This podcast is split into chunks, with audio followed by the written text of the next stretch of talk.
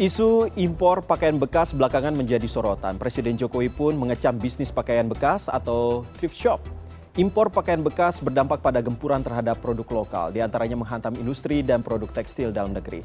Kami bahas bersama ada Hanung Harimba Rahman selaku Deputi Bidang Usaha Kecil dan Menengah Kementerian Koperasi dan UKM, serta ada juga Retma Gita Wiraswasta, Ketua Umum Asosiasi Serat dan Benang Filamen Indonesia. Langsung saja saya sapa, selamat malam Mas Hanung dan juga Mas Retma, apa kabar? Selamat malam, Selamat malam. Baik, saya ke Mas Hanung terlebih dahulu yang mewakili pemerintah ya pelarangan impor pakaian bekas ini kan seperti yang tadi sudah disampaikan, sudah dilakukan sejak 2022 yang lalu. Tapi kenapa masih ada saja dan juga terkesan bebas dijual di pasaran? Apakah pengawasan dan juga penindakan yang dilakukan pemerintah ini uh, uh, belum maksimal? Ya.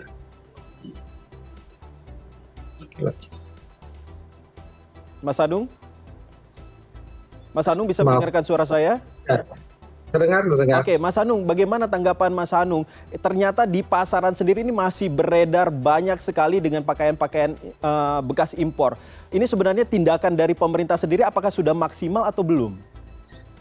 Ya, tentunya perlu ditingkatkan kembali seperti yang diminta oleh Presiden ya. Mm -hmm. Jadi kita lakukan dari uh, beberapa sudut ya. Pertama, sebelum barang itu masuk, tentunya biaya cukai ini uh, perlu lagi meningkatkan lebih gencar lagi mengenai upaya penindakan uh, pada wilayah-wilayah khususnya Timur Sumatera, Batam, dan Kepulauan Riau yang sering digunakan untuk sebagai jalur tikus untuk penyelundupan barang-barang bekas ini. Uh-huh. Yang kedua kita tingkatkan lagi sebenarnya sudah ada satgas untuk penindakan ini. Mungkin satgas ini akan segera lebih intensif lagi melakukan penindakan uh, di lapangan ya, di ter, terutama di uh, wilayah di luar kepabeanan. Ya. Oke. Apakah ini artinya bahwa Satgas ini memang sudah berjalan juga ya? Sudah berjalan tapi mungkin belum efektif ya. Ini yang perlu kita tingkatkan adalah intensitas dan efektivitas untuk Oke. Okay. Dan juga law enforcement perlu ditingkatkan. Hmm, hmm. Apa kendalanya sehingga uh, patut untuk ditingkatkan lagi ini, Mas Hanung? Jadi banyak. Pertama memang uh, wilayah kita yang begitu luas gitu ya. Kedua adalah uh, masyarakat yang masih banyak yang meminati produk-produk ini gitu ya. Mm-hmm. Nah ini yang perlu kita juga mengedukasi masyarakat mm-hmm. dan selain itu juga banyak yang nggak sadar bahwa ini ada sanksi hukumnya loh yang cukup cukup uh, berat ya. Mm-hmm. Itu yang perlu kita ingatkan dan uh, apa namanya perlu kita tegakkan kembali. Oke, sanksi hukumnya seperti apa, Mas Anung? Jadi uh, berdasarkan Undang-Undang nomor nomor uh, nomor 7 tahun 2014 hmm. ini bisa dikenakan sanksi uh, pidana lima tahun hmm. maksimal lima tahun denda lima miliar gitu ya. Denda sampai lima miliar Untuk, ya. Hmm cukup berat sebenarnya ini ya. Oke. Okay. Jadi ini uh, mohon ini menjadi perhatian gitu ya mm-hmm. uh, kita bersama gitu mm-hmm. dan kami berharap sih apa namanya ini diutamakan penindakannya kepada uh, supplier besarnya gitu ya. Oke. Okay. Uh, berbicara soal uh, peminatnya yang uh, ternyata masih ada nih Mas Hanung, apakah sudah ada pertemuan dengan para pedagang yang ada di pasar-pasar uh, yang memang khusus menjual barang-barang pakaian bekas impor ini? Apakah sudah ada obrolan-obrolan yang dilakukan oleh pemerintah terhadap mereka? Uh, saat ini mungkin tim dari uh, tim uh, satgas itu sudah melakukan, gitu ya, karena ini tadi saya sampaikan ada satgas khusus gitu ya yang hmm. terdiri dari Kementerian Perindustrian, Kementerian Perdagangan, Kementerian Keuangan dan juga uh, Barreskrim. Hmm. Saya rasa yang utamanya nanti uh, akan melakukan uh, komunikasi intensif dengan uh, para pelaku uh, penjual retail. Uh, uh, saya ke Mas uh, Retma. Mas Retma, ini sebenarnya seberapa besar sih pengaruh pakaian bekas impor bagi pasar industri tekstil di Indonesia khususnya? ini sangat-sangat besar ya, terutama ini kan uh, head to head dengan produk-produk uh, IKM atau UMKM. Karena memang dari struktur industri tekstil itu uh, untuk uh, pasar dalam negeri 8 dan uh, 80 persen itu diproduksi oleh teman-teman IKM dan UMKM. Mm -hmm. Jadi masalah teman-teman IKM UMKM juga kan membeli bahan baku kainnya kan dari dalam negeri. Yeah. Nah, beli bahan baku benang, beli bahan kain, kain beli benang, benang beli bahan baku serat. Artinya secara rantai nilai sampai industri petrochemicalnya ini ter, terpengaruh. Hmm. Jadi memang kalau dilihat sarannya sih uh, kami memperkirakan untuk pakaian bekas ini ada sampai sekitar 150 uh, ribu ton ya, atau sekitar 750 ribu bal hmm. uh, ini apa uh, pakaian uh, bal bal balan kan masuk dalam bentuk bal balan ya. Hmm. Itu masuk setiap tahunnya sekitar segitu.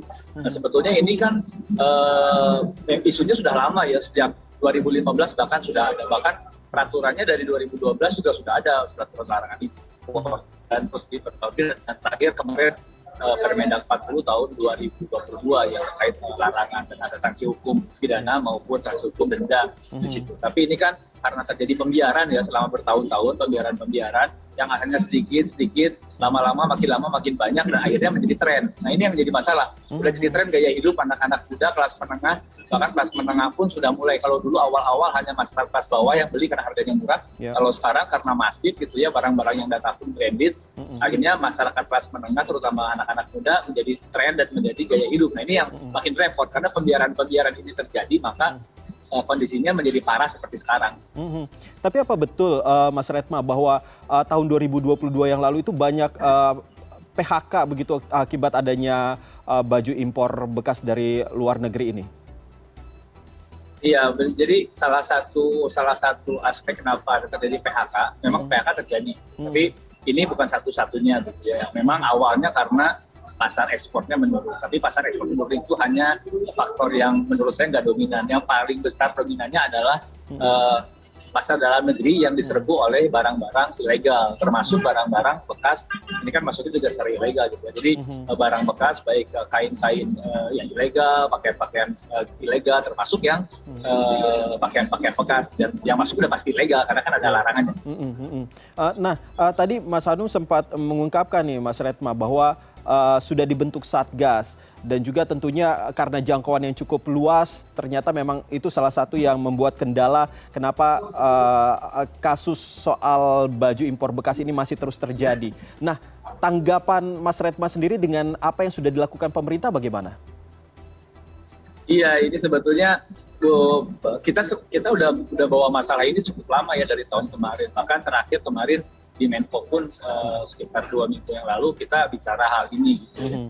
Tapi kan memang belum ada tindakan yang clear dari pemerintah. Sebetulnya hmm. ini kita isu sudah sangat lama dan kita sudah memberikan masukan-masukan. Hmm. Masukan yang pertama itu terkait dengan uh, memang importasinya dilarang, mm-hmm. uh, ada ada payung hukumnya. Tapi kan peredarannya itu tidak ada peraturannya, mm-hmm. tidak ada pelarangan itu peredarannya. Mm-hmm. Tapi sebetulnya pemerintah dalam hal ini Kemendak itu punya tools yang namanya uh, labelisasi bahasa Indonesia. Kalau pakaian bekas kan nggak ada labelnya, udah pasti itu melanggar hukum. Mm-hmm. Jadi di, di, di wilayah peredaran pun itu sebetulnya sudah bisa ditegakkan. Masalah SNI juga kan pakaian bekas kan nggak ada SNI-nya, itu pun bisa ditegakkan. Terus juga masalah pajak uh, kalau kita ngelihat penjual-penjualan pakaian bekas ya di Senen gitu ya di pasar baru hmm. itu kan nggak pada nggak ada PPN-nya gitu ya harusnya yeah. dari dulu petugas pajak sudah sudah apa sudah menggerebek gitu ya. Ya apa uh, kalaupun kalau mau gitu. Artinya banyak tools yang bisa dipakai asal pemerintah mau uh, bekerja lebih uh, bekerja sesuai fungsinya. Bukan saya tidak bisa bicara bekerja ekstra tapi bekerja sebagaimana fungsinya. Kalau fungsinya jalan uh, di Kemendak kan ada direktorat jenderal uh, tertib niaga ya. Itu kan harusnya sudah bisa jalan gitu ya. Kalau misalkan mereka tidak punya apa aparat kan bisa bekerja sama dengan aparat uh, penegak hukum gitu ya ataupun dengan Pemda ini sekarang kayak di Senen kita tahu pasar Senen itu kan jualannya import pakaian bekas semua tapi kok tetap dikasih izin sama Pemda. Nah ini kan juga aneh gitu ya, kenapa Pemda memfasilitasi pedagang-pedagang yang jelas-jelas memperjual, memperjualbelikan barang-barang uh, ilegal. Gitu. Begitu juga dengan pajak. Oh nggak pernah masuk ke sana sih. Itu ya, saya kira kalau pemerintah menjalankan uh, dengan fungsinya ya saya kira harusnya ini tidak terjadi. Oke, saya kembali ke Mas Hanung. Mas, Mas Hanung, seperti yang tadi sudah disampaikan bahwa uh, memang uh, banyak celah tentunya yang harus di uh, di apa ya di uh, dilihat dan juga di apa ditindak begitu terkait dengan di mana barang-barang uh, im, bekas impor ini bisa masuk ke Indonesia dan tentunya juga berbicara soal itu banyak juga nih warganet yang mengaitkannya dengan bea cukai yang belakangan juga jadi sorotan. Bahkan di tahun 2020 lalu ini Dirjen Bea Cukai diperiksa ke Jagung terkait impor pakaian bekas. Apakah bisa dipastikan bahwa yang melalui gerbang resmi seperti pelabuhan dan bandara ini sudah tidak ada lagi atau juga seperti jalur-jalur tikus itu sudah tidak ada lagi mungkin saja kong kali kong dan lain sebagainya apakah juga pemerintah ini tidak hanya bea cukai saja yang dilibatkan ataukah ada yang lain dilibatkan? Iya, jadi sebenarnya eh, tidak terlalu sulit ya untuk hmm. untuk apa namanya menindak ya, eh, ini karena semuanya ini sudah terlihat jelas kok ya jalurnya juga mau ditelusuri itu hmm. tidak terlalu sulit ya untuk mencari uh, siapa importirnya dan sebagainya tinggal saya pikir ini penegakan hukumnya tadi hmm. yang sebenarnya sudah sanksinya yang sudah di, digariskan oleh undang-undang kita itu lima tahun hmm. Uh, apa maksimal dan denda 5 miliar gitu ya. Saya rasa kalau penegakan hukum itu konsisten dan ada efek jerah gitu ya, efek jerah dilakukan, maka orang-orang uh, tidak akan melakukan kembali. Ini contoh kemarin pada waktu apa namanya ada penindakan-penindakan yang dilakukan di pada saat uh, apa namanya uh, pembatasan kemarin terhadap produk-produk yang di, diedarkan lewat e-commerce dan sebagainya itu itu membuat efek jerah hmm yang meskipun memang tidak tepat dilakukan ya. Mm-hmm. Jadi saya rasa kalau ada penegakan hukum yang yang cukup keras seperti yang digariskan pada undang-undang efek cerah itu mm-hmm. itu akan mengurangi apa namanya uh, uh, penyelundupan ini saya pikir. Mm-hmm. Yang kedua kami juga sudah dalam kesempatan ini kami sampaikan kami juga sudah berkomunikasi dengan e-commerce dan besok kami akan adakan rapat.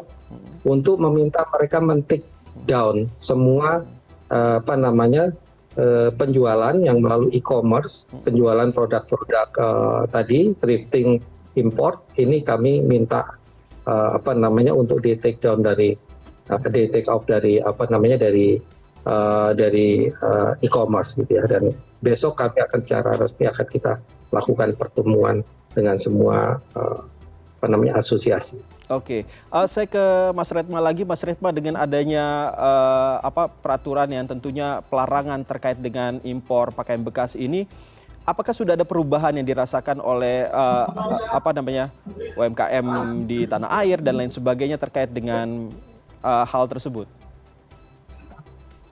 Iya, ini kan belum, kalau menurut saya ini kan belum uh, belum uh, efektif ya berjalan. Jadi satgas ini belum uh, efektif uh, berjalan. Saya kira memang perlu apa perlu uh, disegerakan gitu ya mm-hmm. untuk uh, jalan. Baik yang uh, penertiban yang di online maupun yang di offline. Tadi seperti Pak Mas uh, apa sampaikan itu memang kita kita menemukan di offline di online itu sangat sangat banyak. Tapi saya kira sih kalau hanya di take down Pak uh, ini jadi mubazir maksudnya mubazir karena akan nanti akan datang lagi datang lagi gitu. Kalau sebetulnya begitu di karena kan uh, si siapa uh, platform online ini kan punya punya nama uh, tokonya, punya nama apa uh, orangnya gitu ya. Kalau itu didatangi uh, atau dia langsung diamankan terus ditelusuri ke atasnya siapa nih? Dia dapat barang dari mana? Ada distributornya mana? Distributor ditelusuri lagi dapat importirnya siapa? Jadi saya kira karena ini importirnya sebetulnya tidak terlalu banyak. Kalau kita dihadapkan dengan para pedagang itu akan sangat banyak kita berhadapan gitu ya. Dan tentu akan ada pertentangan juga di sana sini gitu ya. Dihadapkan pedagang bisa ratusan ribu yang akan kita hadapi. Tapi kalau kita bisa di tracing kita akan hanya berhadapan dengan importir yang jumlahnya saya kira nggak nggak sampai puluhan gitu ya, hanya hanya beberapa uh, importir. Nah itu yang yang sebetulnya yang harus di diamankan uh, dan itu bisa dilakukan okay. dengan cara uh, tracing gitu. Saya kira Oke, saya terakhir kembali lagi ke Mas Anung. Mas Anung, tanggapannya apa yang tadi disampaikan oleh Mas Retma, bagaimana kalau misalnya uh, dilakukan take down, ternyata nantinya akan datang lagi, datang lagi? Silakan Mas Anung. Ya, saya rasa saya setuju. Take down itu kan hanya salah satu upaya saja salah satu upaya. Tapi yang penting seperti yang saya sampaikan di awal tadi, uh-huh. kita telusuri pelaku utamanya dan kita jerat dengan pra, uh, peraturan yang maksimal kalau perlu gitu ya. Uh-huh. Jadi uh, saya rasa tidak uh, apa namanya, saya sependapat dengan itu kan. Oke. Okay. Pak Pak Redma. Baik, tentunya kita akan menunggu dan juga menantikan bagaimana nantinya uh, pergerakan yang dilakukan oleh pemerintah dalam menangani kasus ini. Apakah akan terus saja kita melihat di uh, di sekitar kita tetap ada apa namanya ya aktivitas jual beli dari pakaian bekas ini atau langsung sudah hilang?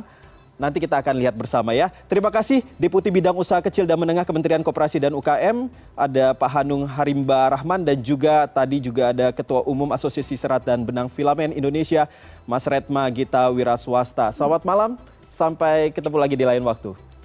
Selamat malam. Terima kasih.